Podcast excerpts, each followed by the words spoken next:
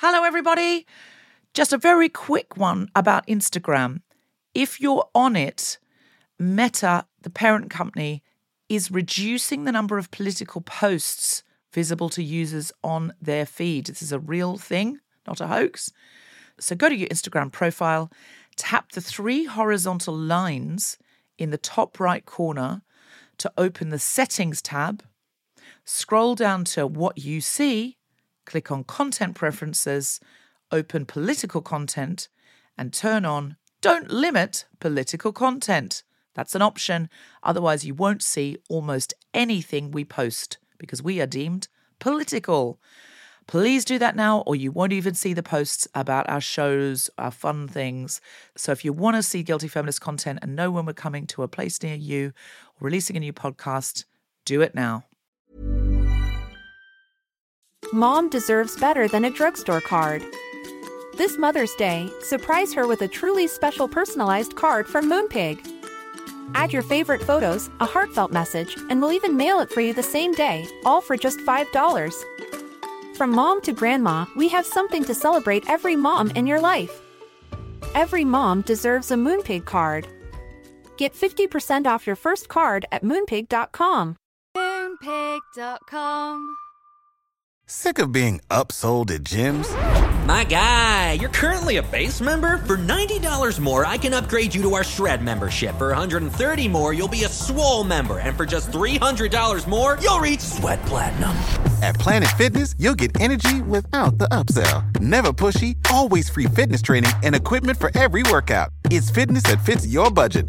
Join Planet Fitness for just $1 down and $10 a month. Cancel anytime. Deal ends Friday, May 10th. See Home Club for details. Hello, guilty feminists. This is Deborah.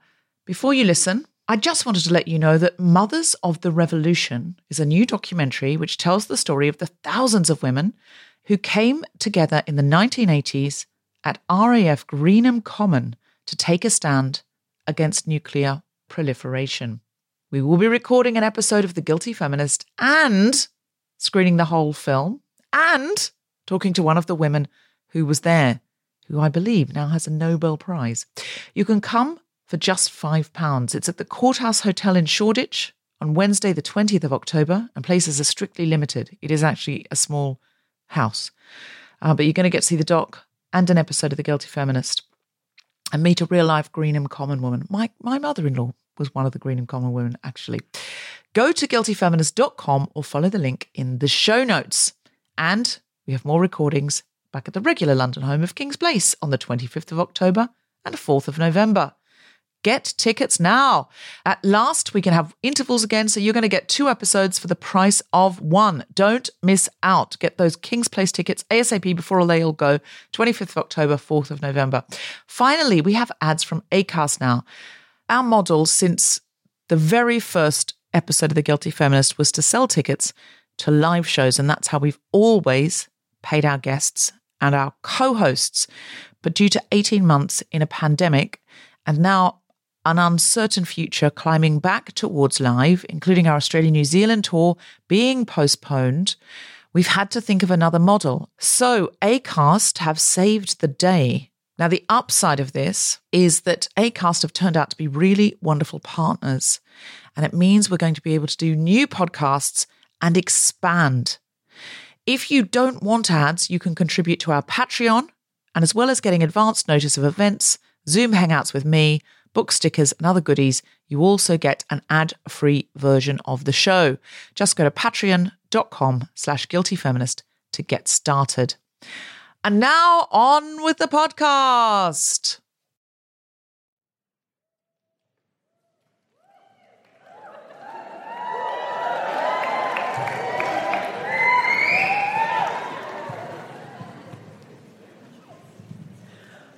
I'm a feminist, but.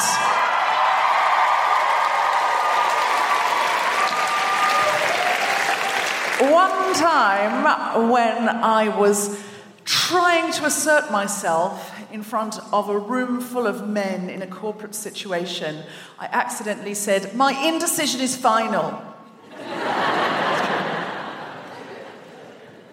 I'm a feminist, but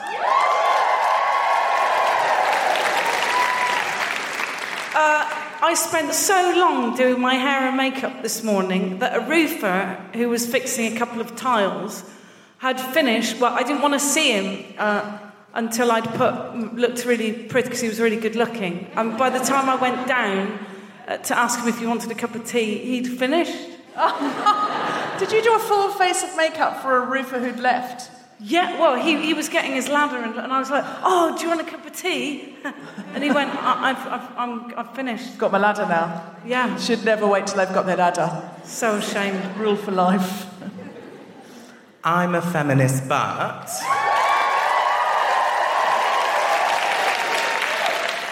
With the way I was acting in a Shoreditch bar last night, even I would argue for segregated single sex cubicles. You can't say that, Travis. I just did. I feel you can't. I'm a feminist, but I got married last week um, to my wife. Um, and I wore a dress for the first time in about 20 years, and I thought I'd hate it, but I loved it. And everyone was like, You should get your tits and your legs out more often, you know. And I was like, I will.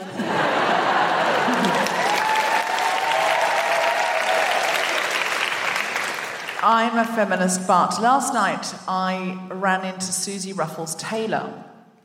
True story. Um, I just happened to meet Suzi Ruffell's tailor at a drinks uh, thing, and she said, Oh, hello, I'm Suzi Ruffell's tailor. I don't think it's her only job. I don't think Suzi Ruffell's has an exclusive tailor. She's not Elton John yet. Uh, give her time. Uh, but um, she was like, Yeah, I'm currently tailoring her a bespoke suit. And my first and only thought was, if Suzi Ruffell's getting a tailored suit, I'm getting a tailored suit. And she was like, you should come in and see me. I'm like, I am. Give me your card now. I, I'm going to go in and see Suzi Ruffell's tailor. So next time you see me, I might be in a suit in six to eight weeks. I'm a feminist, but I recently bought a massive Triumph motorbike. It's a 1200cc, and it's really cool, and it's fucking great. Uh, and the first time I went to fill it up with petrol, I didn't know how to take the petrol cap off, and I had to wait for a man to come and do it for me.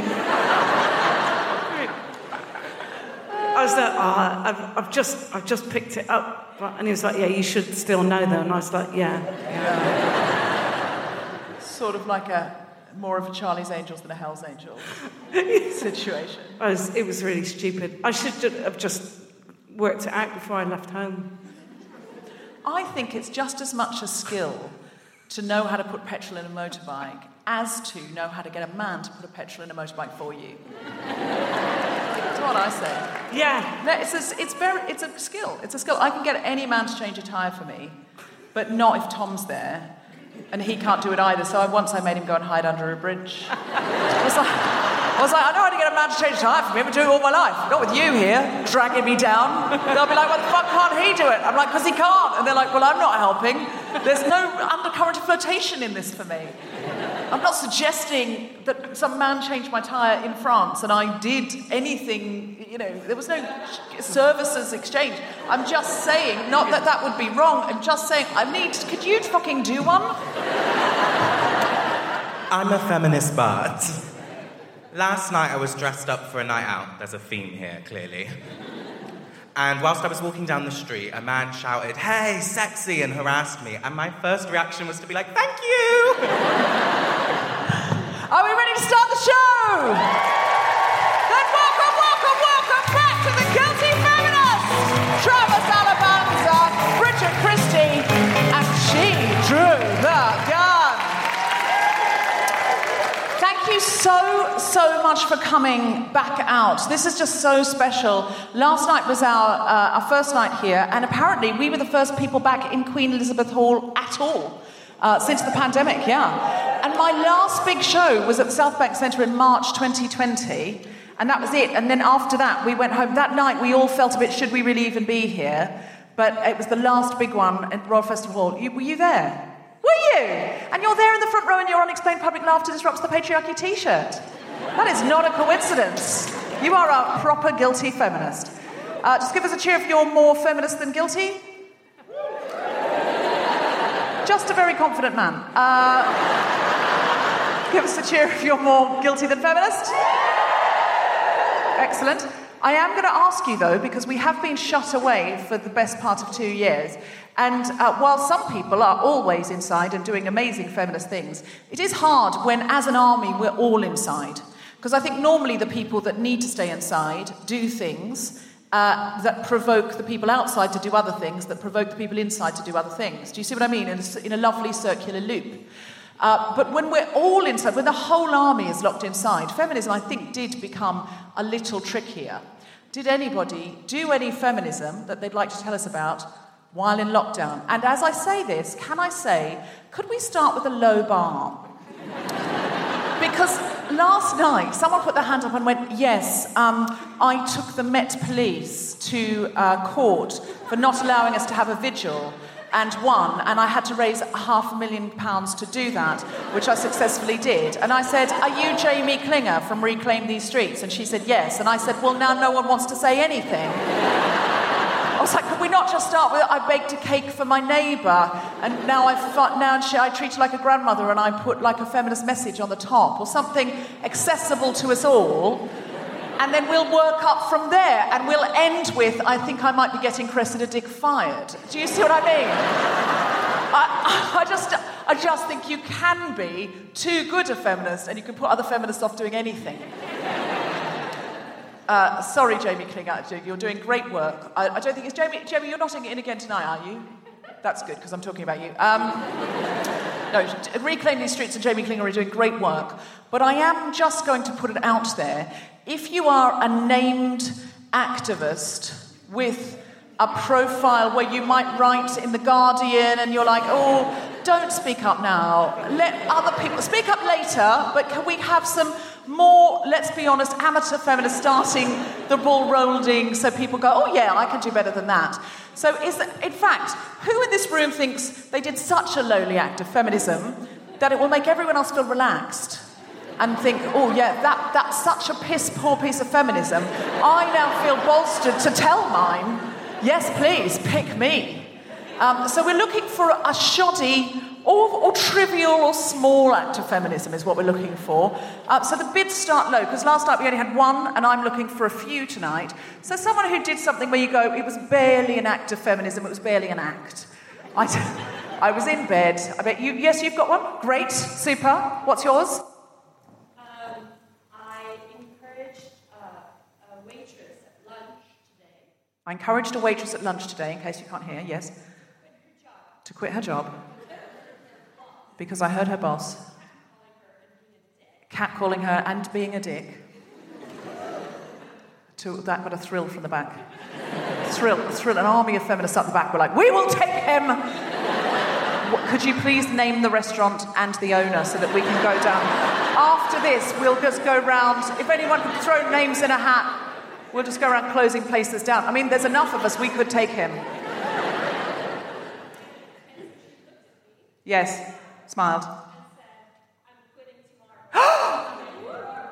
oh, she looked at me, smiled, and said, You know what? I'm going to quit tomorrow, and he's going to get an earful. Now, that is brilliant, and it did not at all fit my brief I was very clear that I wanted something that was trivial, that would intimidate nobody. What you've done is stood up in a public place. You've said no. You've set boundaries. You've said, sister, come with me. Follow me out. The... Stand up to this man. Smash this particular patriarchy. Come on. You, you've caused a small, a mini revolution. I mean, can a revolution, a revolution of one, basically. But this is how it rolls on. He will not treat the next person that badly. It was very good, but I'm going to say too good. Um, I'm looking for something less good than that. Has anyone got a less good act of feminism? Yes, just your hand there. I, don't know if it's feminist, but I grew up my eyebrows. I don't know if it's feminist, but I grew out my eyebrows. That's what I'm looking for. That's what I'm looking for. You grew out your eyebrows. So, in other words, you stopped plucking, you stopped waxing for the duration of the lockdown. And that's brave when all we had was Zoom. I mean, let's be honest, we were all growing out everything below the chin. But uh, this is all we had. So, sister, I see you. I see all of you, every single last eyebrow, and I'm proud of you. Are you keeping it for the real world? Is it still with you? Uh, just out of laziness at the moment. Just out of laziness at the moment. Do you think this could become a proactivity, or is it just going to be a piece of lackadaisical feminism born out of a lack of get up and go? You hope there's greater things ahead. We all do. We all do. many victories in 2021. Many, many victories. Many. Not many, many. We had another one here? You stopped wearing makeup every day. And you felt very confident in your appearance on the no makeup days. You seem like you're wearing makeup today, though. Yeah. Mini victories, mini victories. This is what we're looking for. Interestingly, they are getting smart. People are being emboldened, aren't they? They're like, I've got one worse than that. Yes, go on.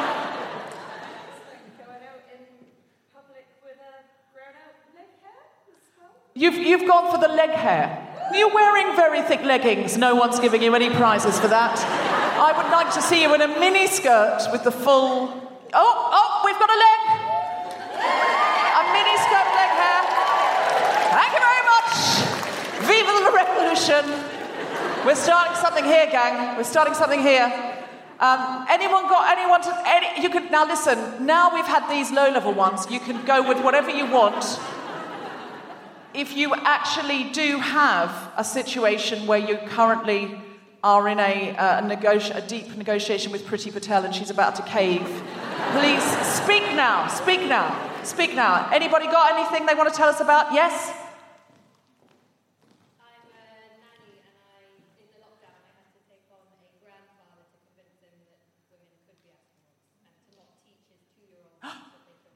Okay, so if you didn't hear that up the back, yes, oh, there was some gasping down the front. So, sorry, what was your name? Emily. Emily was a nanny, and she took on a two year old's grandfather, I assume the one she was working for, not just a random one, uh, and said, Women can be astronauts, stop teaching your two year old granddaughter that. And yeah, what kind of man says to a two year old, You can't be an astronaut? I mean, she probably can't, but no need to anyone can, but it's just, there's no need.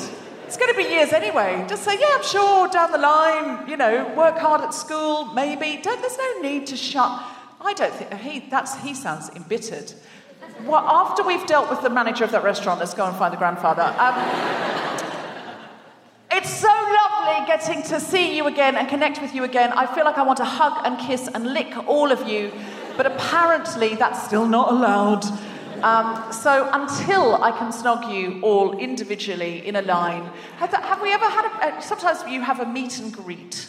Um, do you think there ever will be a sort of and snog? I don't know. I don't know. I feel like after this week, I think feel soon we will want one. Uh, but in the meantime, what we have is we're all in the same room. Sort of, can you just at least give yourself a hug, and then it'll feel like we're all giving each other a hug. Oh, yeah. And if you've come with someone, you can hug them. Don't just hug a random because consent. Not implying any of you are randoms, you know what I mean. Oh, it, oh, it's so easy, isn't it, to start a love in? An orgy of one's own. Um, so, thank you so much for coming back. Thank you so much for coming out. Thank you so much for being together uh, with us. I have missed you so much. It feels quite emotional to be back in this space with a proper big audience. So, have a good time tonight. Let go. Uh, be with us. It is just so wonderful to be in this space. And with that, can I say, please welcome my incredible co pilot for this evening? It's the wonderful Bridget Christie!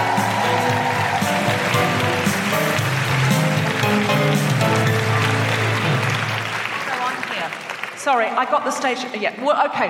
I think it was meant to be me, and it, it doesn't matter. No. The point is, we're both in chairs now. We're sitting down. That's Yeah. all that matters. Hi. It's Bridget Christie, everybody. It's absolutely Bridget Christie. I haven't seen you for nearly two years. Oh my God, it can't be that long. Yeah, well, it has to be because of the pandemic. It's, it's got to have been. Because of the what? Has something happened? The thing with Bridget is you never really know because backstage we were talking about Sparking Joy and Marie Kondo, and she went, "Is she the one that tidies up?" And I was like, "Bridget, she is." I feel like you read so many important books, and I feel so ashamed when I know every single cultural low moment that I, I- know that you don't know them because I, I- feel like you're talking about important things. No, I see it as a personal challenge to not know very much about anything. Because You're so erudite, though. because then the world is a wonderful, surprising place. I mean, you know, there's You this don't wo- know about the lowbrow. You know about the highbrow. No, there's a woman who tidies up, uh, and she's made a living out of it. Yes, tidying, professional tidier. And she says if, she- if you looked at that suit in your wardrobe, which is beautiful, you would have to ask yourself, does this spark joy? And if it did, which it would because it's a pink suit, it's beautiful, lovely lining, you would then keep it. But if you thought it doesn't spark joy, you would throw it away. I, I, I would not. In fact, I saw a jumper in my drawer this morning. This is such a coincidence. I mean, this is honestly true. And when I was wearing it, somebody was a twat, and so I've put it in a bin bag, and I'm going to get rid of it. Are you going to take it to Oxfam? I know, I get absolutely get that because now you associate it with that It's gone experience. now. Yeah. I and the twat was winning because it had managed to infiltrate a jumper. Was this was this twat uh, was this twattery in some way an anti-feminist move from this person? It was a it was a bus driver. Was the bus driver being in some way sexist or misogynist? Just didn't wait for me. I've got to go with yes. So hold on a minute. This isn't, wasn't a proper altercation. I thought this was like a fight in a pub or like a, something really escalated. This is literally a, you couldn't flag a bus down, and now you've got to give the jumper I, away. I did flag the bus down, and I'll, I'll tell you something else as well. Everybody on the bus was, was waving and going, "Oh, let her on," and everything, mate, because he was at the traffic lights. Oh. And uh, and he didn't, and I was like, "Oh yeah, have a great day, yeah, yeah, yeah." You did what? I was like, "Yeah, have a good life, mate. Yeah, yeah, nice one, N- nice one. You know, hope feel good about yourself. You know, and all of that." I'm going to throw this jumper out now because of you. I'm ashamed now because I'm not telling you quite an important part of the story. But in, in the telling of it, I thought I, I'm I, I don't like lying or um, anything. Okay. Tell us, tell us the whole story. Right. So I then walked home, and he was waiting at the next bus stop. For you. Yeah. I didn't expect to talk about. Can you edit this out, please? No, no. This is this is the pre pre-show chat. It's all we've got, Bridget. Sadly, we will have to use it all. He could have said, I'll wait for you. You know, you don't have to be all aggro with me and go, "Ugh, ugh." I'll wait for you, but he didn't. So, but I still don't like the jumper. So this is now a jumper. I think the passengers got to him. I'm going to stick to my guns here. I think that he was a twat and they, they psyched Okay, him out. I am, I'm going to need you to take this to Mumsnet. That's how bad it is. Mumsnet, who I personally believe are so close to their application being accepted for the dark web. They do a column called Am I Being Unreasonable? And I, for some reason, don't worry, it doesn't matter why, because of something that happened, I ended up subscribed to the Am I Being Unreasonable? It's, have you seen this? AIBU. If you don't know about Sparking Joy, you are not going to know about Am I Being Unreasonable? So it's AIBU, and that means Am I Being Unreasonable? Right. And someone will write thing saying, Oh, my sister didn't invite me for Christmas and I invited her for Christmas. And then Right. when we went there for Christmas anyway, because we thought we should, because we're family, she said, You can't come in. I like the Um, sound of this. I mean, it's so compelling. And so I've had to unsubscribe this week because I was spending so much time reading the outrageous responses to people's questions Am I being unreasonable? And I feel I'm a feminist, but I really want to take this bus driver situation to Am I being unreasonable on Mumsnet. Can we please, can I, can we, can we, can I, I've got an account. I'll I was really. for you. I mean, I was really nice that I said that it was really, really nice of you to wait. Uh, So you now did talk to him. You went up to him at the next stop and said, um, "Thank you for waiting." Well, I sort of went, oh, it was really nice of you to wait. So did you I'm get so- on the bus? I'm sorry I just Did you get on the bus in the end? No wonder you need to not just get rid of the jumper. You need to get rid of the pants you were wearing. This is what you now had to be on My this pants? bus. What, my Everything, underpants? everything, the shoes, everything. You're now sitting on this bus with the driver. You've got oh, have a great night, blah, blah, blah," and now you're sitting on his bus like this, going, "You waited." Oh. Well, I, I feel like I've not told this properly. The, the, the bus, the, the bus stop, the, the traffic lights was at the bus stop, right? Yeah. And he was at the bus stop, but it Yeah. was a red light. Yeah. So I was literally at the bus stop, and he wouldn't open the doors for me. he also wouldn't look at me, which is really annoying when they don't look at you. Yeah. So I was like knocking, and then all the other people on the bus were We're like. "Let her on, mate, let her on," and then he. Didn't look, he blanked me, so I was like, oh. Uh, so instead of going down there, No, I'll doors down this there. is what I'm saying. This is what. No, okay. You.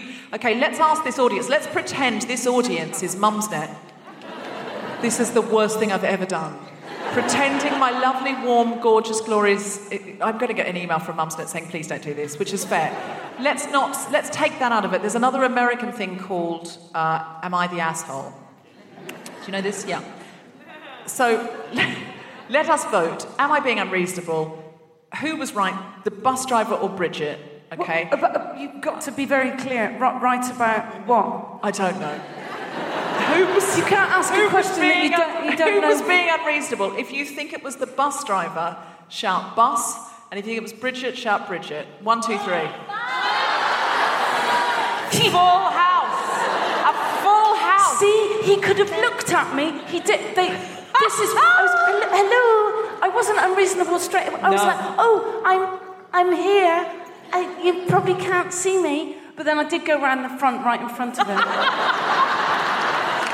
Are you, are you ready to hear some stand up? From the highly reasonable Bridget Christie. oh, it's me. It's yeah. Please welcome to the stage the incredible Bridget Christie.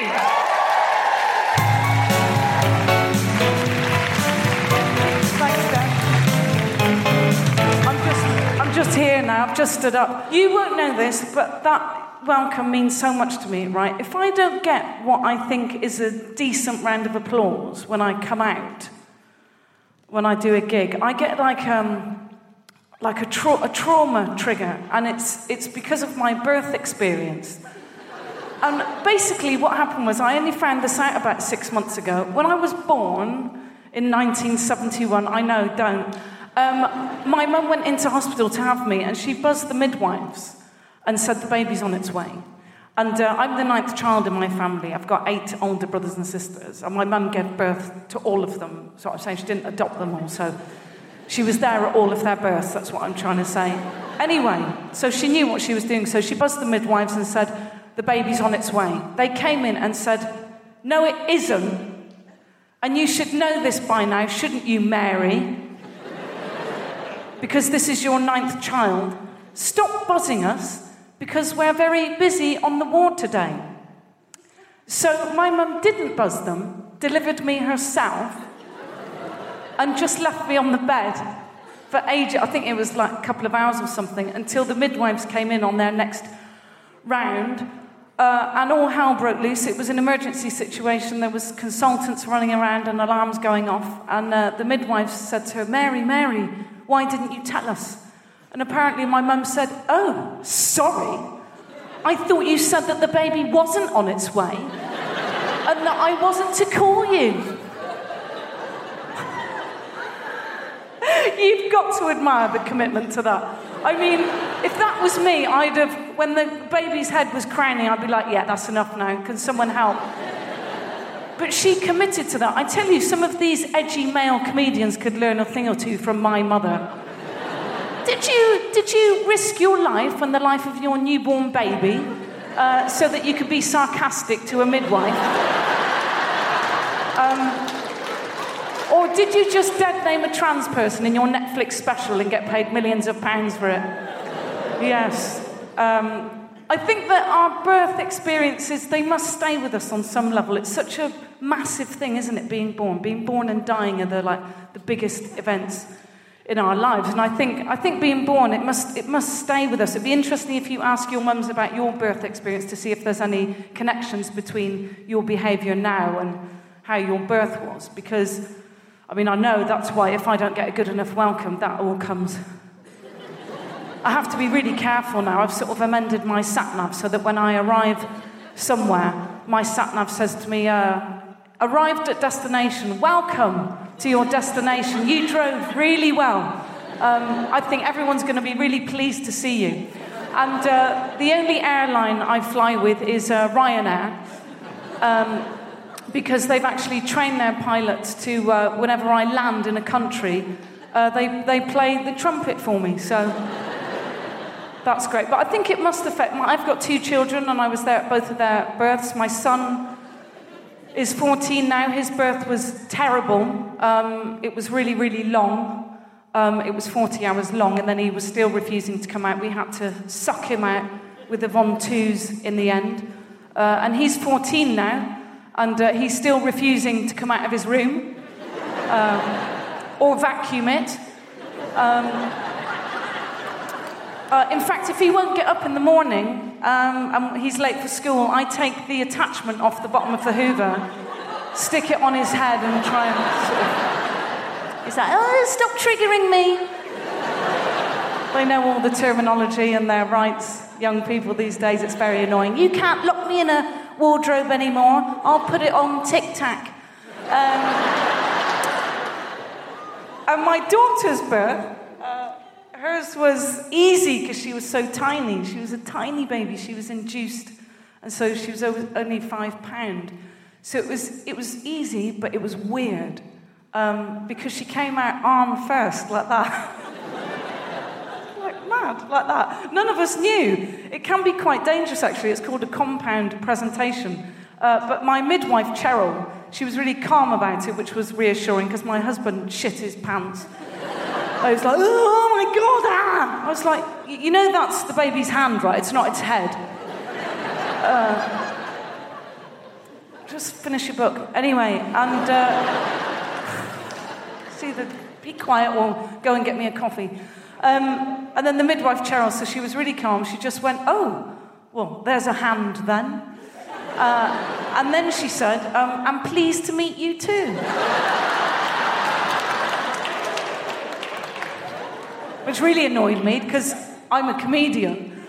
And uh, I was just about to say that. So I said to her, Look, Cheryl, you do your job and I'll do mine, okay? So then I had to think of something quickly, and I, I looked down and I went, Oh, could you at least leave home before we start with the handouts? Uh, yeah, which isn't as good because she fucking took the. Anyway, yeah, arm first like that. She's 10 now. And uh, she's a white supremacist, so um, obviously has to affect us. Oh, I'm hot now. hot, hot, hot. Not in a, I don't mean in a sexy way, I mean in a temperature way. Although at the age of 50, I have finally come to terms with what I look like. took me a few years, but I got there in the end, and I'm very, very happy about this. And I can honestly say, with my hand on my heart, uh, that I think that I don't scrub up too badly for a woman of my age. There. I now. Very, I, I tell you, I, i'm the sky's the limit. I now have the self confidence of a middle aged, overweight, balding man. And I tell you, the sky's the limit. Obviously, I'm not happy with everything. Uh, there's some things I'm not too happy about. But um, let's just say uh, some things are holding up very well. Not going to show you now, obviously, it's not that kind of a show. But uh, let's just say that my breasts are in exactly the same place as they were when I was 18. In the hands of a much older man. Uh, the most grateful hands you can get. Uh, I'm hot uh, because I have a very rare medical condition uh, called the uh, menopause. Um, yes, it's only um, about one in one women who experience it, so it's a little bit under the radar at the moment. Nobody really knows anything about it because uh, it's not something that happens to men, so there's no data or research. Uh, we don't- Yeah, so we don't really know anything about it. It's, uh, it's been in the news a little bit recently uh, because scientists have just decided that uh, it's not actually uh, greenhouse gases that are causing climate change, it's, uh, it's us. Um, yeah, I didn't realise what I had. It coincided with lockdown, but I was really worried. I thought I had all, because there's 34 symptoms of the menopause, fucking loads of them. There's, I, I think that the, two of them are supposed to be rage and irritability, and I don't think they are. I think what's happened is loads of women around 50 have just suddenly gone, why have I been putting up with all this fucking shit for 30 years? oh, no, it's all right, that's fine. Ha, no, you eat first. That's funny. No, it fucking isn't. Now we're just going, you know what? That's not acceptable. Fuck off, you twat. That's all it is.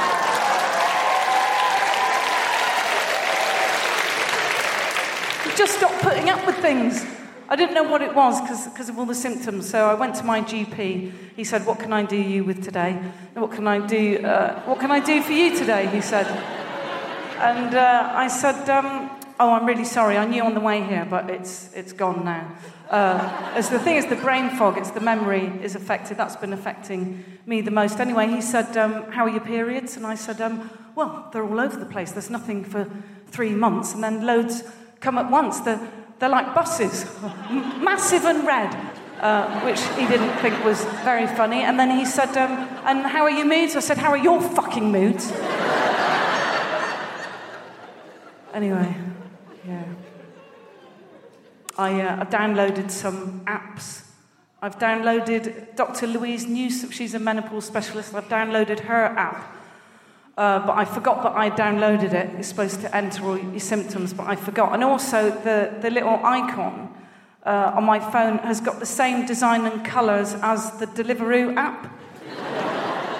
Because um, it's like green and white and it's got this specific writing, so I'm always getting them mixed up. And my, my um, delivery guy brought my pizza the other night and also told me which of my last three periods was the heaviest. Uh, so that was pretty good. Um, Lockdown was shit. It was shit.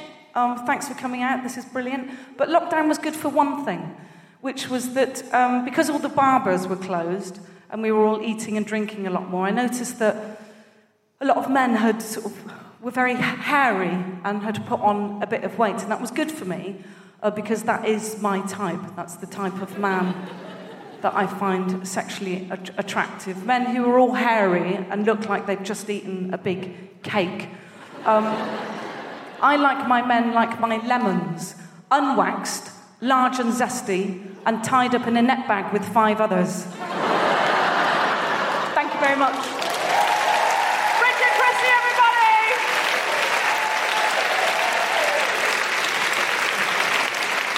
Thank you. That's, uh, that was brilliant, Bridget, and very fascinating. Can you just tell this audience, are you doing a whole new hour? Yes, so I've got um, a week at Leicester Square. No, it's two 45 minutes with an interval. So Oh, it's- sorry, so like a new show. Yes. Yeah. Sorry, a new show. It's not an hour. You're getting more for your money than I thought. Yeah. Uh, where Leicester are you Square? Theatre in December. Leicester Square Theatre in December. Great. Um, book it now. I will be there.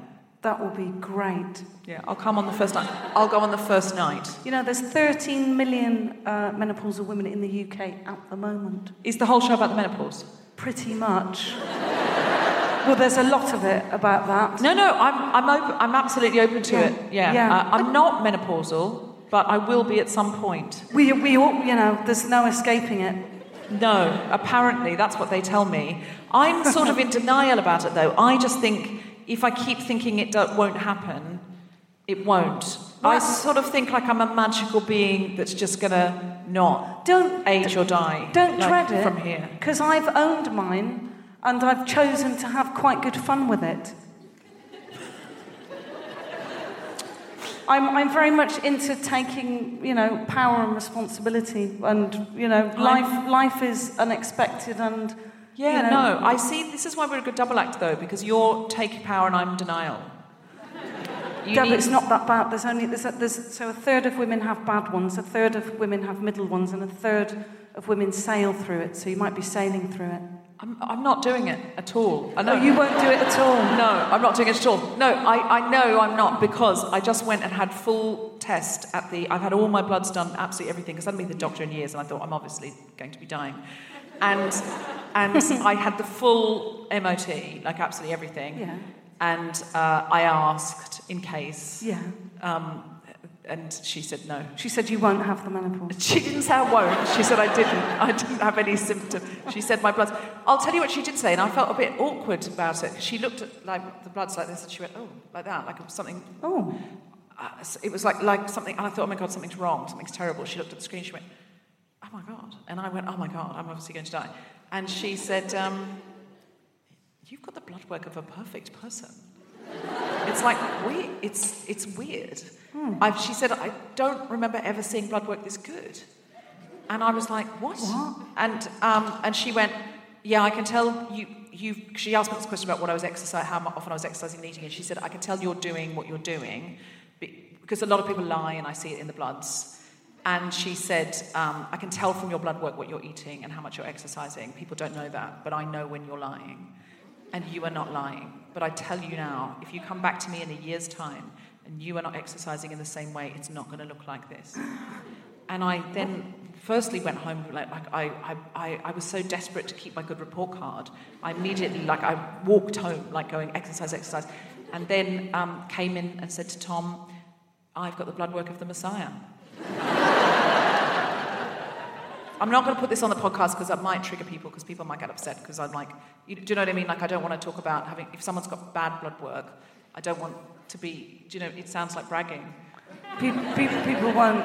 I mean, what is what? What can you see in? Why is your? What is it in blood? Is it? Have you got glitter in yours? I. No, but is it's, it, is femini- it got? it's feminist blood, that's what it is. Is it got more or less air or something? How, how do they? How can they? It's, I didn't know. I thought you either had something wrong with you or you were fine. But she said, no, no, no, there's a, it's a sliding scale. And also, I've got better than 20/20 vision. Not for reading, my reading's terrible. But yeah, I have got better than It's 20/20. boasting now. I think you Well, need to no, stop now. It's, it's, I have. And I also, she 20 said my shit was lovely as well. it was the best shit she's ever seen. Lovely colour, lovely shape. Oh, she put it in a jar. Fucking well done, mate. It was actually a different doctor that said my vision was better than 20/20. I have, you know. Was it an optician? It was, yeah. I said I thought 2020 was the top one, and he went, no, that's just like a 2 1. Oh, I in, know. in degrees. He said that's just like good, a good average. We, what we hope for is 2020, but he said you've got better than 2020. But for reading, let me reassure you, uh, I need reading glasses, and that's the only thing wrong with me. Uh, I, Can I, I- say something about? So I thought in lockdown I'm going to read, read, read, read, and read, Mm. right? Um, but this is how I know that my eyesight really deteriorated in lockdown. Because I went out to for a meal for the first time when we were all allowed to go out, Mm. and I couldn't read the menu, and I thought, oh, I've not read in lockdown because I've just noticed how bad my Oh. eyesight is. wow. not, I've not read enough, have I? Because I'd, No. I'd have seen that coming. Uh, yeah, I've really, yeah, no. I, I know because I read my phone all, all day. I am in a monogamous relationship with my phone. I have to quit it, and I don't Do- know how to break up with my phone. Do people say this is? I'm sorry. I feel like I'm saying too much. But have your loved ones said, "Deb, you've got to put it down and look look at me for a bit now"? My, No. my loved ones are my phone. We are all seriously addicted. We are all fucking our brains. We are all in a terrible place with it. And we all have to get together and intervene for ourselves and each other, and we're not going to, and we're doomed. Now, our first guest.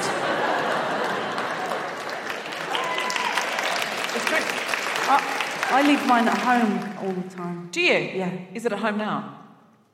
It's in the dressing room. There, there you go. Um, we're all doomed.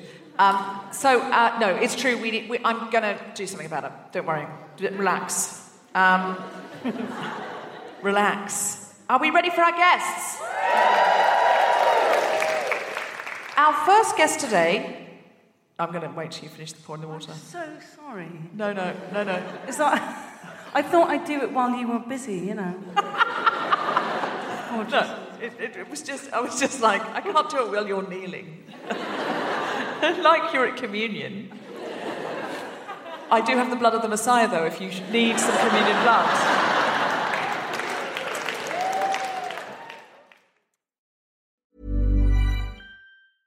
Ryan Reynolds here from Mint Mobile. With the price of just about everything going up during inflation, we thought we'd bring our prices down. So to help us, we brought in a reverse auctioneer, which is apparently a thing. Mint Mobile unlimited premium wireless. Ready to get 30, 30, bit to get 30, bit to get 20, 20, 20, bit to get 20, 20, bit to get 15, 15, 15, 15 just 15 bucks a month. So, Give it a try at mintmobile.com slash switch. $45 upfront for three months plus taxes and fees. Promo for new customers for limited time. Unlimited more than 40 gigabytes per month. Slows. Full terms at mintmobile.com. Mom deserves better than a drugstore card. This Mother's Day, surprise her with a truly special personalized card from Moonpig. Add your favorite photos, a heartfelt message, and we'll even mail it for you the same day, all for just $5. From mom to grandma, we have something to celebrate every mom in your life. Every mom deserves a Moonpig card. Get 50% off your first card at moonpig.com. Moonpig.com. Sick of being upsold at gyms? My guy, you're currently a base member. For $90 more, I can upgrade you to our Shred membership. For 130 more, you'll be a Swole member. And for just $300 more, you'll reach Sweat Platinum. At Planet Fitness, you'll get energy without the upsell. Never pushy, always free fitness training and equipment for every workout. It's fitness that fits your budget. Join Planet Fitness for just $1 down and $10 a month. Cancel anytime. Deal ends Friday, May 10th. See Home Club for details.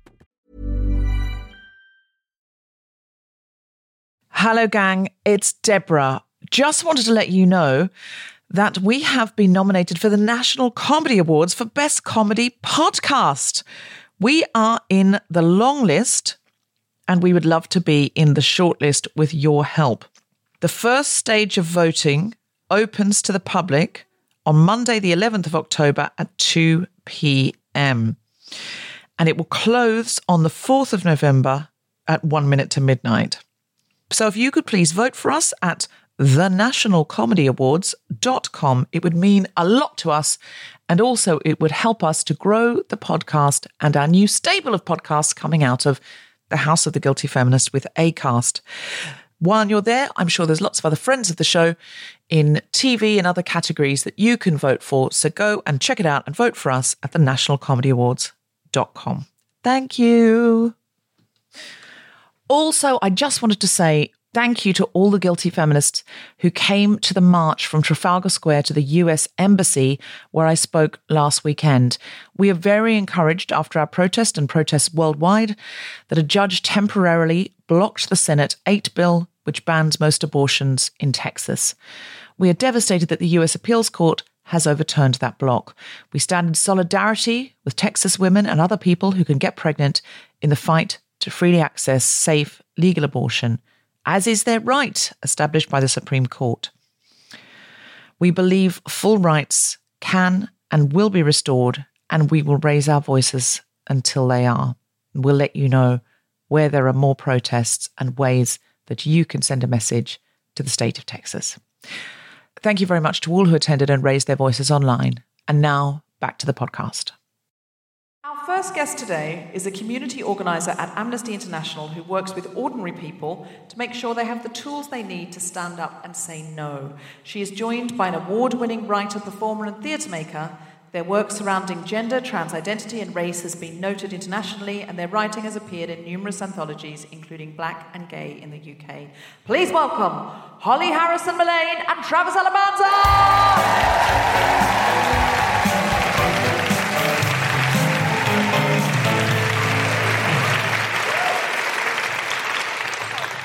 Should we be touching in the times of COVID? I don't know. We've shared a dressing room, so probably we're fine.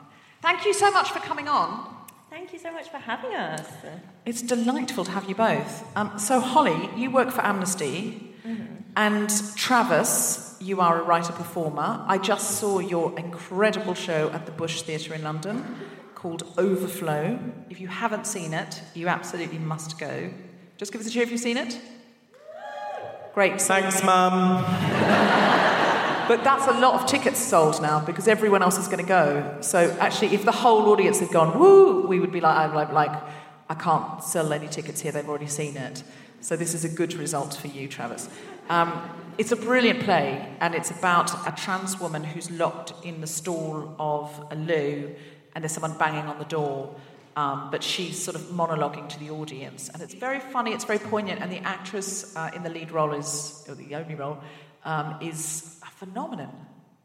I mean, your writing's great, Travis, but also she's smashing it, isn't she? She co- you can tell it's a good actress when they cover up all your shit lines that you didn't see go for on the edits. You know, she'll act so well, and I'll rewind. I'm like, that was a fucking crap line, but she did it well. So yeah, good actress. I, I think your, your writing is phenomenal and she is doing wonders. So I want to talk to both of you about the rights raid. Can you, Holly, explain what the rights raid is? Yeah, sure. So it's a trend that we think we've been seeing basically uh, to do with human rights and the UK. So you might think in the UK we have the Human Rights Act, we know that we've got protections, we're a democracy, human rights abuses are things that happen elsewhere in the world. But unfortunately, that's not quite true. We do have a thing called the Human Rights Act, uh, but the government have been saying for quite a while now that they want to look at changes to it, and it's actually under review at the moment, which we're expecting to report back soon. They keep reviewing it, don't they? Exactly. But, but why do they review it again? Who's reviewing it? So the government say, oh, could you review this Human Rights Act? Do we really need all of these rights? Could you just check, do we need this human right? Do we need this human right? Is this one really a bit sophisticated? Is this one too much of a right? Could it be more of a wrong? Yeah. So, and so who's doing the reviewing? Uh, so it's an independent review, although we don't, and obviously I don't want to preempt what the independent review will say. Um, Who's on the independent review board? Who's independent? So it's led by judges. It's a legally done thing, um, but it's commissioned by the government. There's been a lot of talk about it for quite a while, but our point of view is we don't really need a long review to answer those questions you just had, Deborah, about do we really need this right? Because it's quite a short answer. It's just yes on all of them. So we do want all, all of our rights. We love all of our rights. We're quite keen on more, if anything, rather than fewer rights. I'd like to know what, what a lot of them are before they start taking them off. What rights does Bridget Christie have that she doesn't currently know about? Well, one right that you've got is the right to life. So that means that the government and government organisations they can't kill you. Um, and if, if you Thank are God killed, I found that one. because I think someone's been following me. oh no! Well, so it also means that when there's when there's deaths and the state is implicated, they have to be properly investigated. So things like the Grenfell Tower fire needs to be investigated. Um, things like deaths in police custody need to be investigated properly. Things like deaths in mental health hospitals need to be investigated properly. And there's a lot of rules around how that has to be done. Um, and I think it's really important we carry on doing that kind of thing. Another, another big one, right, that a lot of people have been talking about at the moment is the right to protest. Um, I'm quite keen on that one. uh, me too, me too. And um, so I think it's a good example of why we're not just talking about the Human Rights Act review, we're talking about a few other bills that are going through at the moment, like the policing bill. Because, as I'm sure quite a few listeners will know, the policing bill says that protests can't be too noisy. Mm-hmm. And it also says that you can't cause economic disruption to a business, which does make it very hard to run a picket line, which of course is a human right to be able to be part of a union if you like. Well, we've been uh, doing this noisy and annoying campaign, and we're we're trying to organise a protest now because you have to get permission to do a protest. Um, but we've been we've made some videos that we haven't released yet, but we're going to do in association with Amnesty for our noisy and annoying campaign because it says this new bill says you can be prosecuted and criminalised. You can go to jail um, for being noisy. And so they're not obviously just going to come down and go, you were noisy into jail. It's not going to be like that. But if the police tell you, and because of the escalation of the protest and it's you know you're there I- what kind of crap feminist am I if I go to the women's march and police come up and go you're being too noisy and I go okay gang let's go home so I can sort of see myself going to stop. Like it feels really.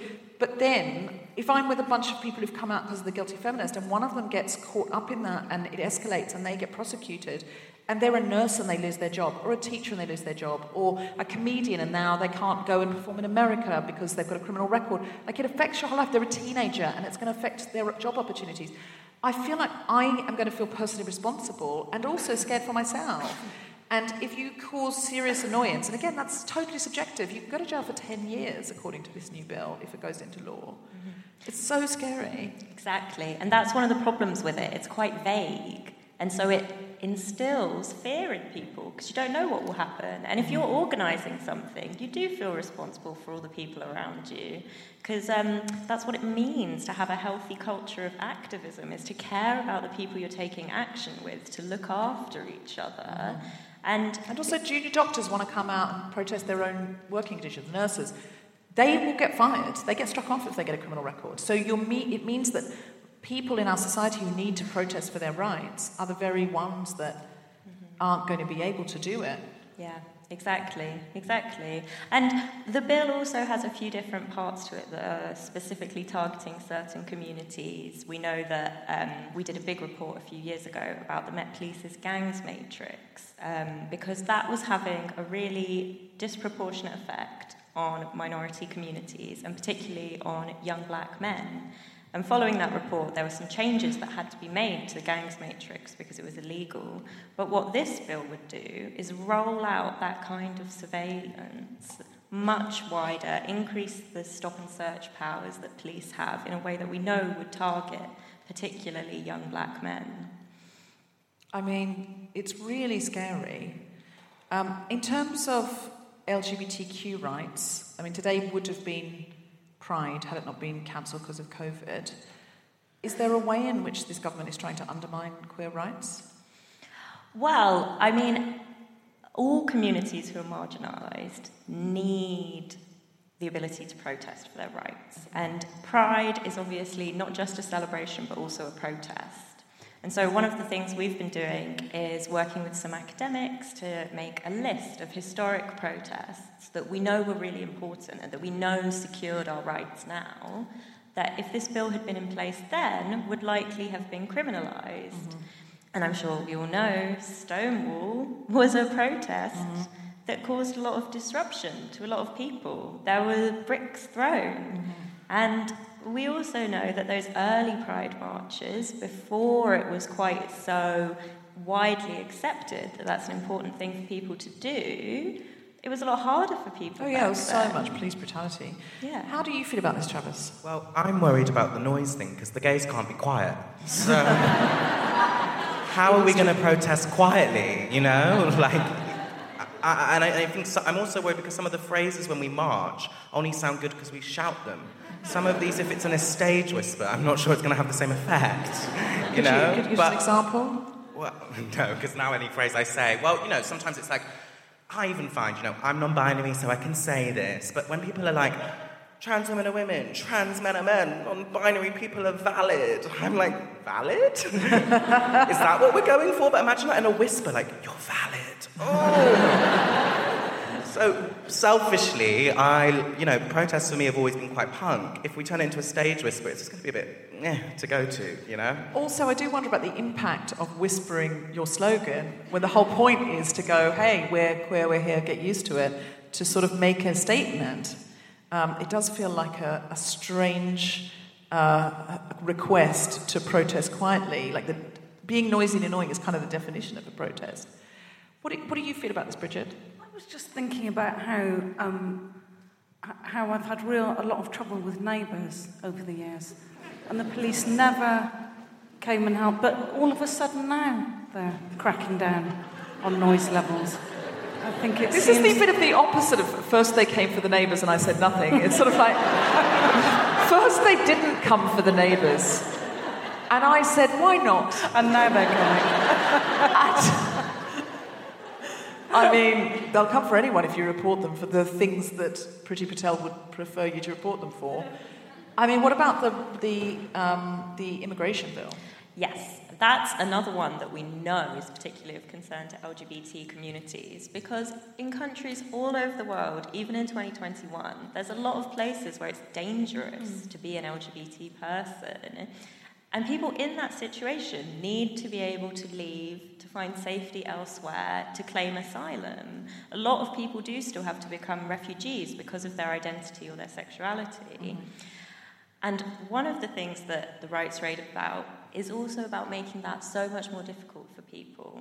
So if this bill passes unamended as it all stands, then in a couple of years' time, if you find yourself on a beach and you see a boat in distress, unless you check the passports of the people on that boat beforehand, you could be facing a four year prison sentence for trying to help them.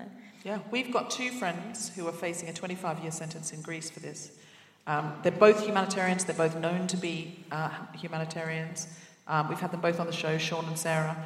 Um, Sarah herself is Syrian and uh, was a professional swimmer, and she's a student now in Germany. Sean was a major in human rights author. Um, they're both, you know, looking at 25 years jail. I mean, I don't want to live in a world where saving a life can be a crime because it's the wrong kind of life. We're back in Nazi Germany then. We're back in two sorts of lives, two, the value of two sorts of lives. Um, what can we do about it? Because it says here that you help ordinary people to make sure they have the tools they need to stand up and say no. Here we are, ordinary people. Teach us your ways, Holly. Oh, thank you. Um, well, I'm not going to sit here and pretend I know a quick fix or that there's says a magic here that you button. do. it's very clearly on my clipboard. I was misinformed. Well, I was about to say because if I have that magic switch, I would have pressed it quite a few years Fair, ago now. fair, no fair. It's- that Um, makes sense. we'll Yeah, you would have. Yeah, yeah, let that go. I, yeah. I think most people are in that position. So I'm not going to pretend it's easy, but I'm also not going to pretend it's impossible. Because if we give up, then all of these things will happen. And I think you made that comparison to Nazi Germany. I think everybody, it, you need to ask yourself when you're thinking, should I get involved in something or not? Would you want to be someone who stands up to things that are not right and that you can see that are not right? Well, so- did you hear Bridget's bus driver story before? She will stand up. She's not. got- She doesn't take it lying down. I'm She- not, I'm not taking any shit now. Well, Bridget, are you free on the 10th of October? Uh, probably. hey, was this commissioned after Brexit? That's something that I wanted to find out. Because um, w have we got fewer rights now that we've mm-hmm. not part of? Yeah. So the Human Rights Act is not about the European Union. Um, there's nothing about leaving the European Union that means we have to change the way we do human rights in the UK. Um, in terms of the Human Does Rights it mean? Act. Does it mean we can change more human rights easily? Well, I'm not going to pretend to be a constitutional lawyer because I'm not. Are there Um, any constitutional lawyers in? there will probably be one. Are there any lawyers in that know that? I feel like there should be one. No. You're the best we've got. Keep going, Holly. Thank you. Um, well, so there's nothing, we can leave the EU and we can keep all of our rights. We don't have to give them up. But obviously, there's lots of changes happening, and politically, people are really confused, really not sure what to do. So that is why I mentioned the 10th of October, because what we're doing is having a week of action where we've got people from our local groups, from their communities, We've got religious groups, faith groups, all sorts of people going to be taking part in the week of action. We've got 150 groups who've signed up that they're going to be contacting their MPs, uh, lobbying them on the review and those two bills that I mentioned, the policing bill and the nationality bill. Um, and they're going to be standing up and saying no. They're going to be having protests in their communities. They're going to be meeting MPs to lobby them. We're trying to get our protest, our noisy and annoying protest, uh, okayed for that week, um, ideally on a Wednesday, so that we can get the MPs who are coming out of because they go in for Prime Minister quest, Prime Minister's questions on that day to try and get some MPs on side and maybe even come and talk to us because not all the MPs agree with the noise, the, the uh, policing bill. A lot of MPs are like, even some Tory MPs are like, doesn't seem very libertarian, you know, just to sort of be shutting people down. So, and sometimes it's if the Tories are in power, it's the Tories we need to get on board. So we're trying to be strategic about it. So, where do we find out more about how we can get involved in Amnesty's week of pushing back on this rights raid? Uh, so we're coordinating it centrally, but we're also using all of our local groups to do it. So if you have a little look on the Amnesty UK website and you pop your postcode in, it will tell you which one is your nearest local group, and they will be able to tell you what's going on around you, how to get involved, whether there's a meeting they can bring you along to, a protest they can bring you along to, another event they can bring you along to. And why should we contact our MPs? Because I think sometimes people think, oh, but my MP's Tory, they're not going to listen to me, or, you know, my MP's Priti Patel, I'm frightened of her, I, she's Cruella de Vil, I've seen it. Or my MP's on my side, my MP's a Labour MP, I already know that they're anti this bill, they've already voted against it, what's the point of nagging them when they're busy? Why should we write to our MPs? Well, we have seen that it can work in the past. I mean, I know it feels like things are really fixed, but last year, one of the things we worked on as part of our UK human rights campaign was the Overseas Operations Bill, which was trying to make it legal for British soldiers to commit torture, war crimes overseas, and then never have to face prosecution for it in the UK. And lots of people contacted their MPs. We did lobbying behind the scenes. Loads of people were part of it. And that bill was amended so that some of the worst bits were taken out. And it's not going to be legal for those things to happen anymore, which was so exciting. Um, and so we don't win every fight, but we win some of them. And that's why it's important to always keep trying. Yeah. It, it, amending things is easier. Like there's the kill the bill campaign, and I obviously am for killing the bill. I really want to kill the bill. Given it's a big Tory majority, that seems like we would need a biblical miracle. But amending the bill is possible, and that's why I wrote an article for the Guardian about this. And loads of people sort of said, "It sounds like she's never heard of kill the bill." And I'm like, "No, I have. I just don't. If you know how to kill the bill, obviously kill it.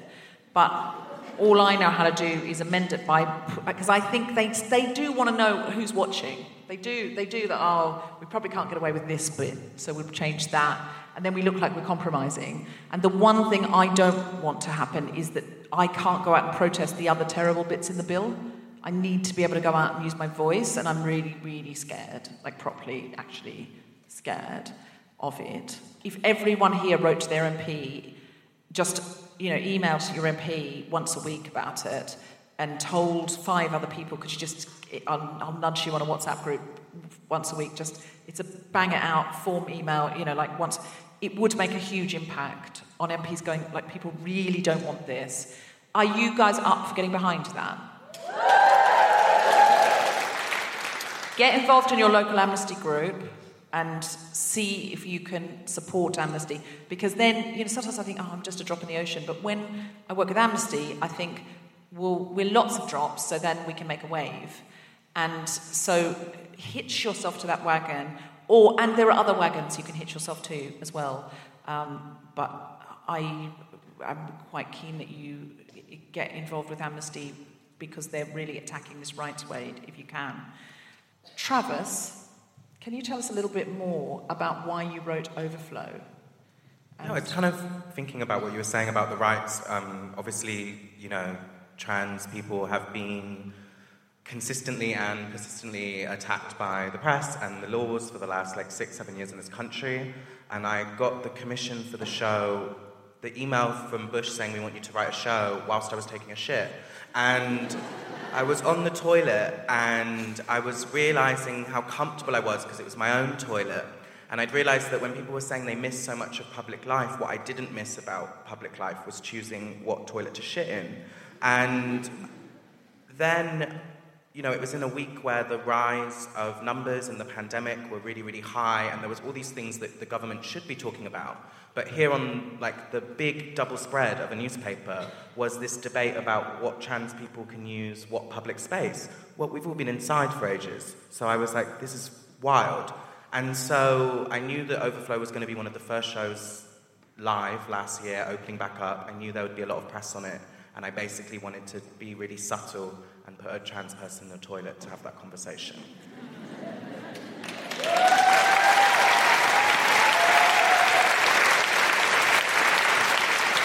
Yeah, because a lot of people say, well, we need to debate this, but in the meantime, people need to pee. Yeah, Where and, and gonna go? Yeah, and it's messing up. Sorry, I get really passionate about it um, because it's messing up the real conversation I want to have and the real identity that I'm really like focused on, which is I've got IBS. So that's the toilet debate I want to be having. Why aren't there seven public toilets just down the road? I don't care about the gender. I want more of them, and I want them unlocked and quick access. You know?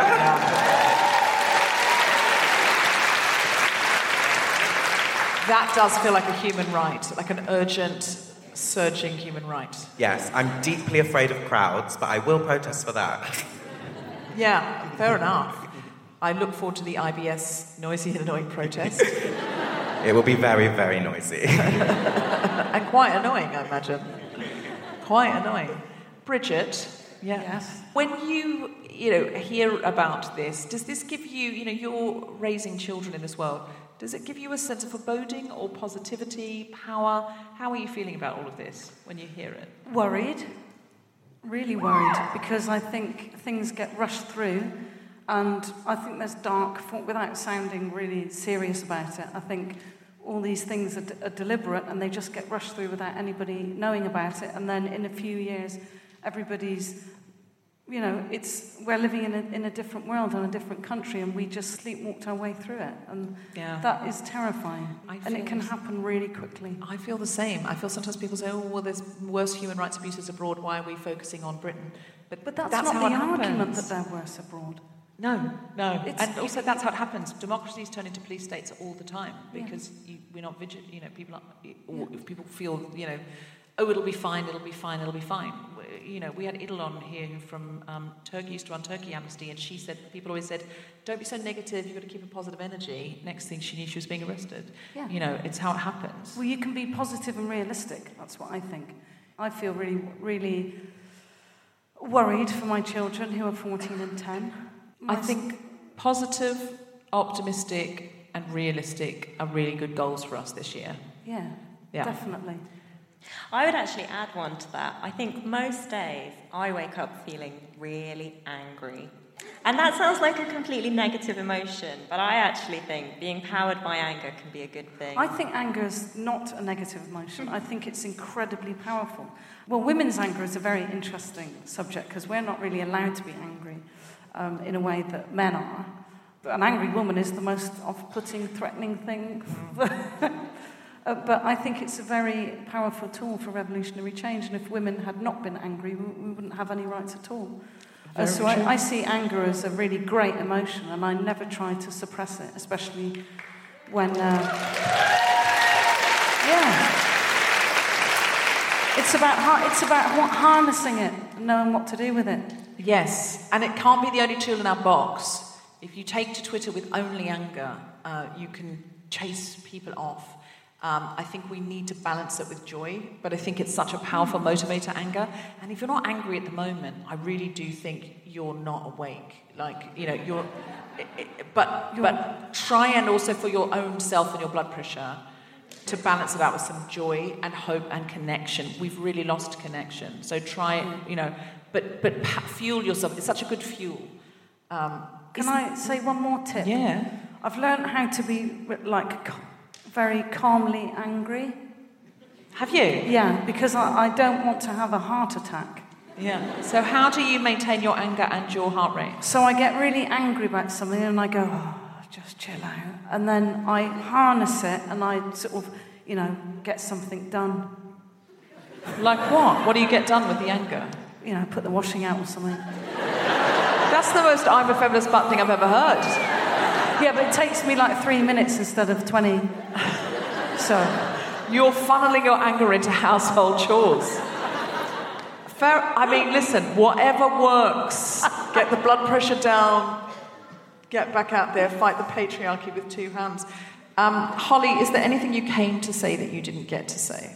Uh, well, just again to push everybody if you're feeling angry about these things, if you're feeling worried, if you're feeling scared, get involved because that's the best cure for feeling scared and feeling worried is to do something about it. And there's so much stuff that we can all be doing. So have a look, reach out, and get involved. Find your army.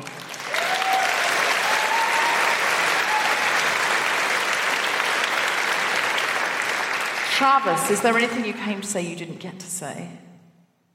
No, I don't think so. Um, just that anger, like being in touch with anger, I was now just thinking about it. Um, and that actually, I think when you go to protest, you get all the other things you were saying, like communal connection, joy, all these things. They can also be found at protest. So I think it, that we have to get off Twitter and get onto the streets. Yeah. Yeah. And hope and optimism when you meet people who are like minded. You thought you're on your own, and now there's thousands of you. It's very emboldening. It's like why I like coming to the Guilty Feminist because I hear the, you know, it hasn't been the same on Zoom because I don't hear this. You know, like if I say, "Are you guys up for it?" and everyone goes, "Yeah," I feel like there's hope and we'll do it together. And I feel like I'm not just plodding along on my own all the time. And so, um, thank you so much for coming out and uh, giving us hope tonight and finding community and communion. And please, uh, we're going to be doing more shows before the end of the year. Please come to them. Please go and see Overflow. Go and see Bridget. Sign up to Amnesty.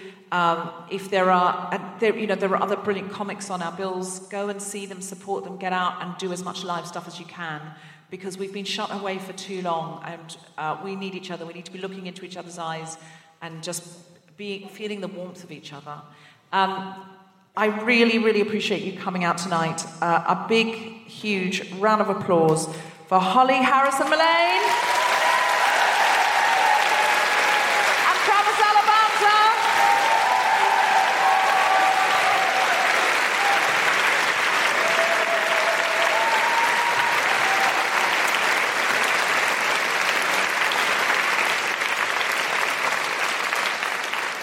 Now, Bridget, that was I felt that was very motivating, educational. Mm, was. Um, but it is not the end of the show yet because at big shows like this, I always really like to have music because I like you to leave feeling like you've had a better time than you have. So it's me again singing. So Bridget volunteered, my- and I said, You're down to the last two. Um, but instead, we have someone who describes herself as a working class socialist feminist mother of one. She writes the songs and shreds the solos. It's Louisa Roach, and she drew the gun!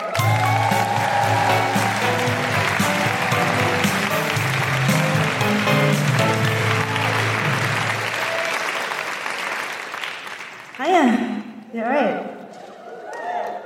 Hope you've been well. I've been busy writing some tunes about poking holes in patriarchal power and dismantling capitalism. Those old chestnuts. Um, got a few of them now. Um, so we're going to play one now. This one's called Behave Myself and it's our new single. Um, yeah, and it's about like seeing the bars, like the, the chorus says, now I see the bars of this cage. And for me, it's kind of like that's what feminism is. It's like when you've got that consciousness and you can see what's happening, the structures around you. And it's about saying, I can see the bars of the cage and I'm not going to accept anything except complete freedom. So this one's called Behave Myself.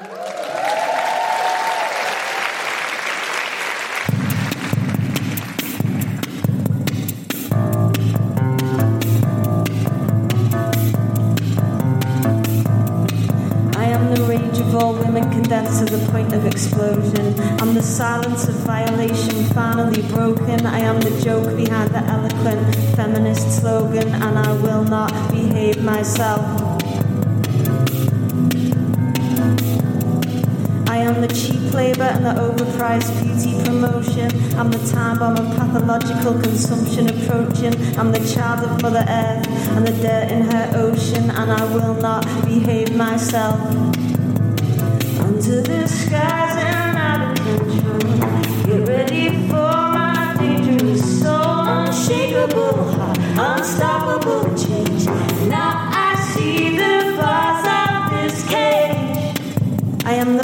Entanglement of oppressions interwoven. I'm the confusion of the patient, her unspoken emotion. I'm the story of all my sisters' resistance unfolding, and I will not behave myself.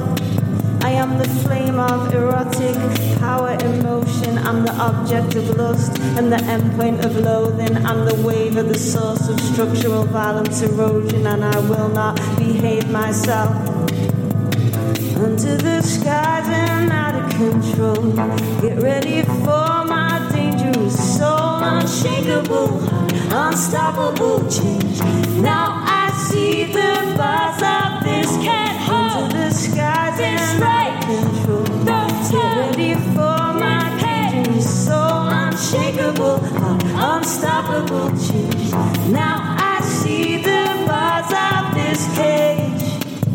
am the moment of peace and the constant commotion. I'm the weight of collective conscience awoken. I'm the space for the rebel to revolt in. And I will not behave myself.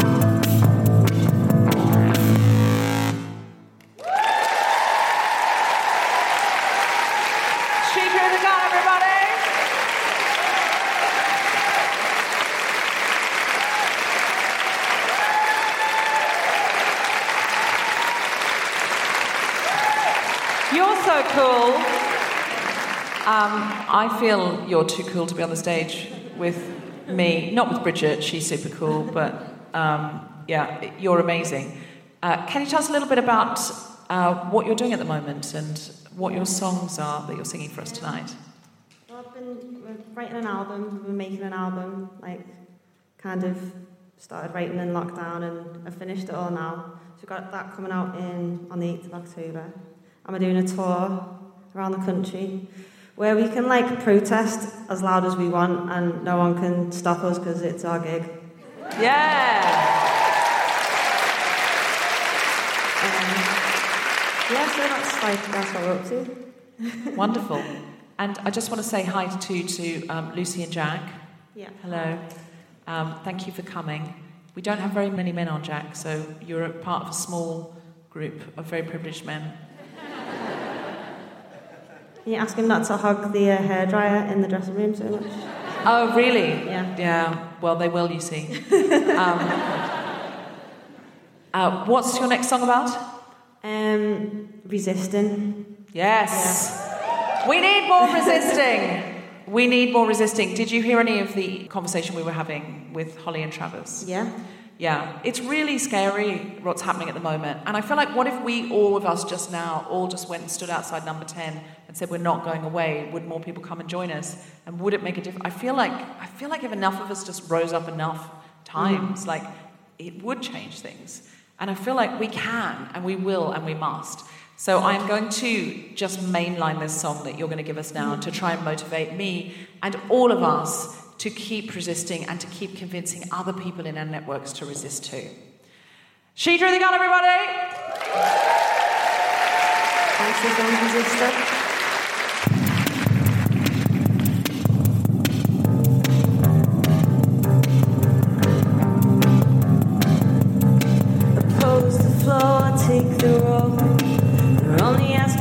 Body and soul.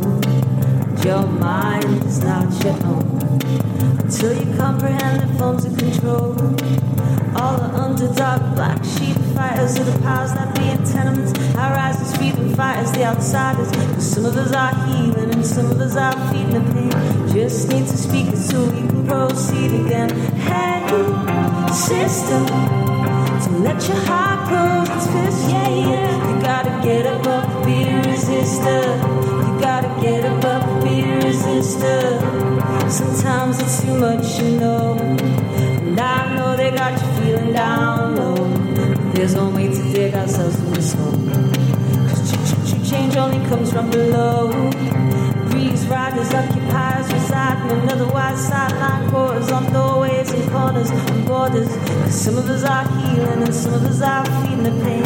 Just need to speak it so we can proceed again. Now, hey, sister, don't let your heart close its fist. Yeah, yeah. You gotta get up, up, be a resistor. You gotta get up, up, be a resistor. Hey, sister. Let your heart close its fist, yeah, yeah. You gotta get up, be a resistor. You gotta get up,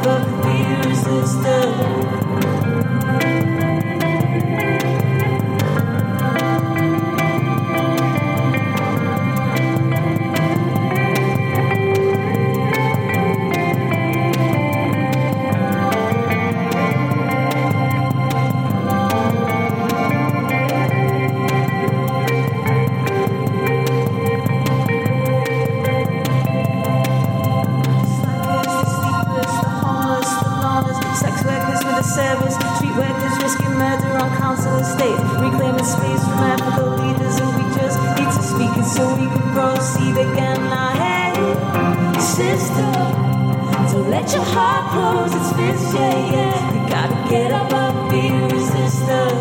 You gotta get up, up, be resistor. Hey, sister. Don't let your heart close its fist, yeah, yeah. You gotta get up, up, be resistor. You gotta get up,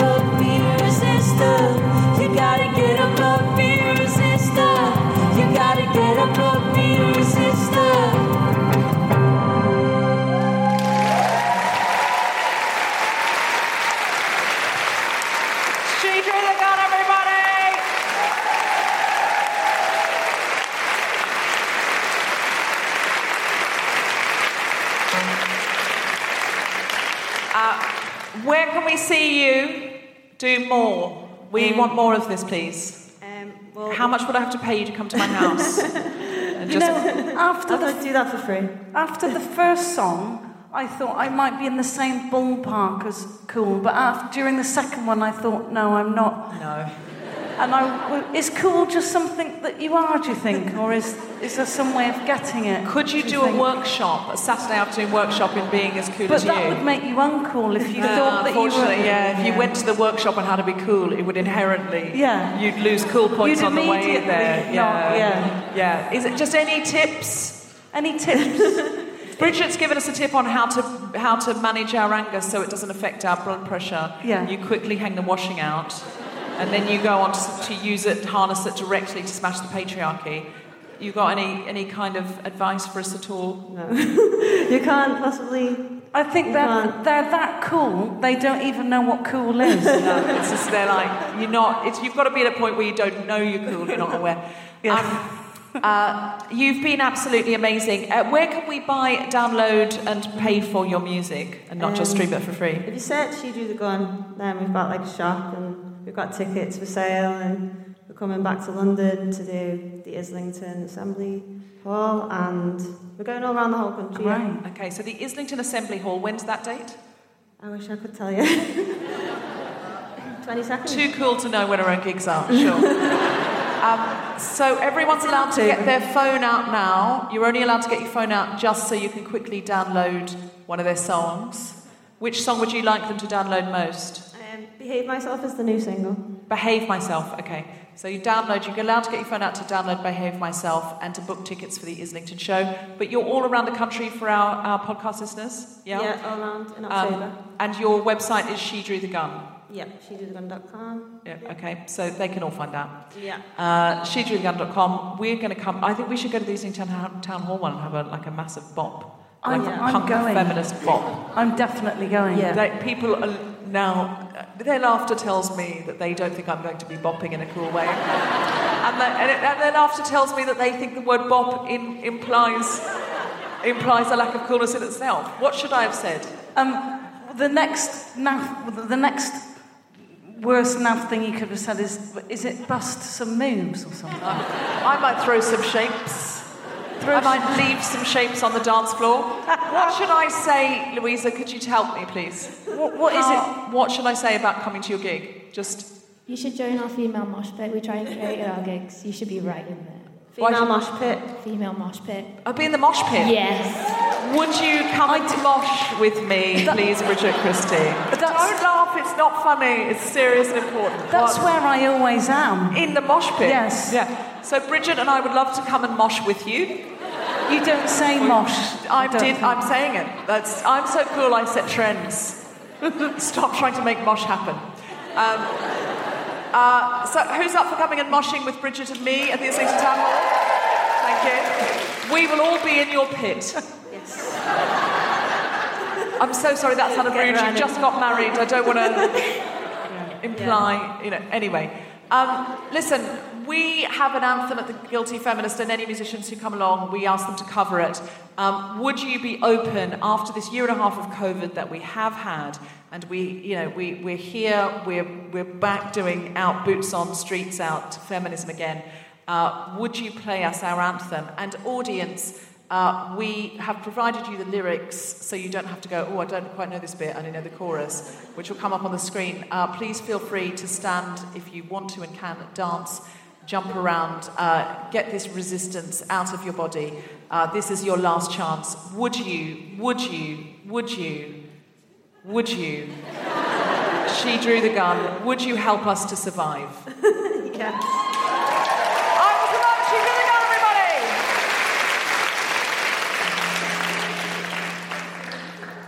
First I was afraid, I was petrified. Kept thinking I could never live without you by my side. Then I spent so many nights just thinking how you did me wrong. And I grew strong, and I learned how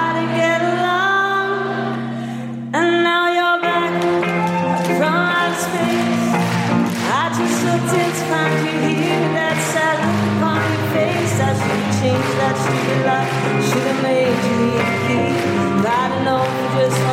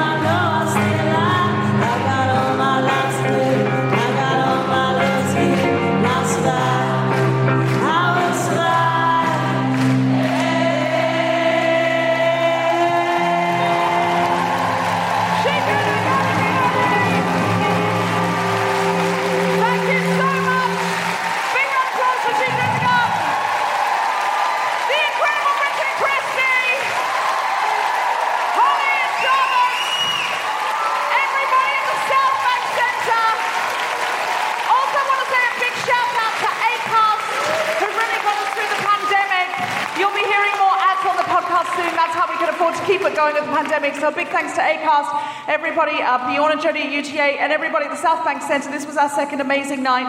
Thank you so much for making it incredible. I've been Deborah Frances-White. We've been the Guilty Feminist. Good night.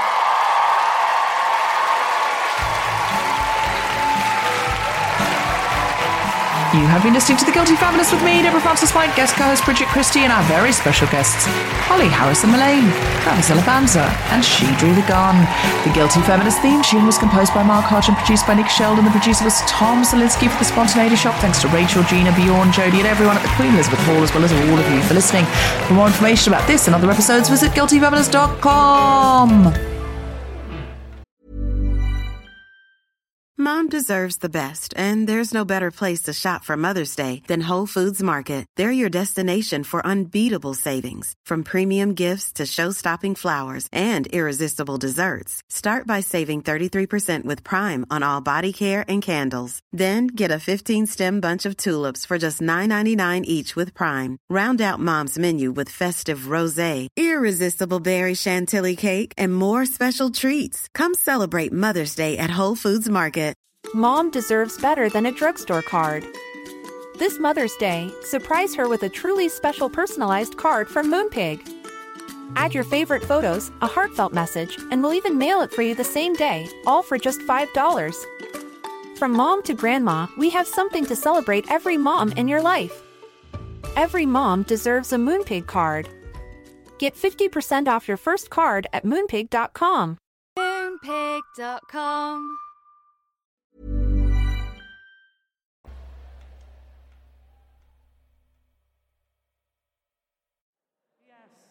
Um, could learn a thing or two. Oh, it's hot, isn't it? Oh no, no, I'm not hot yet. That bit's later.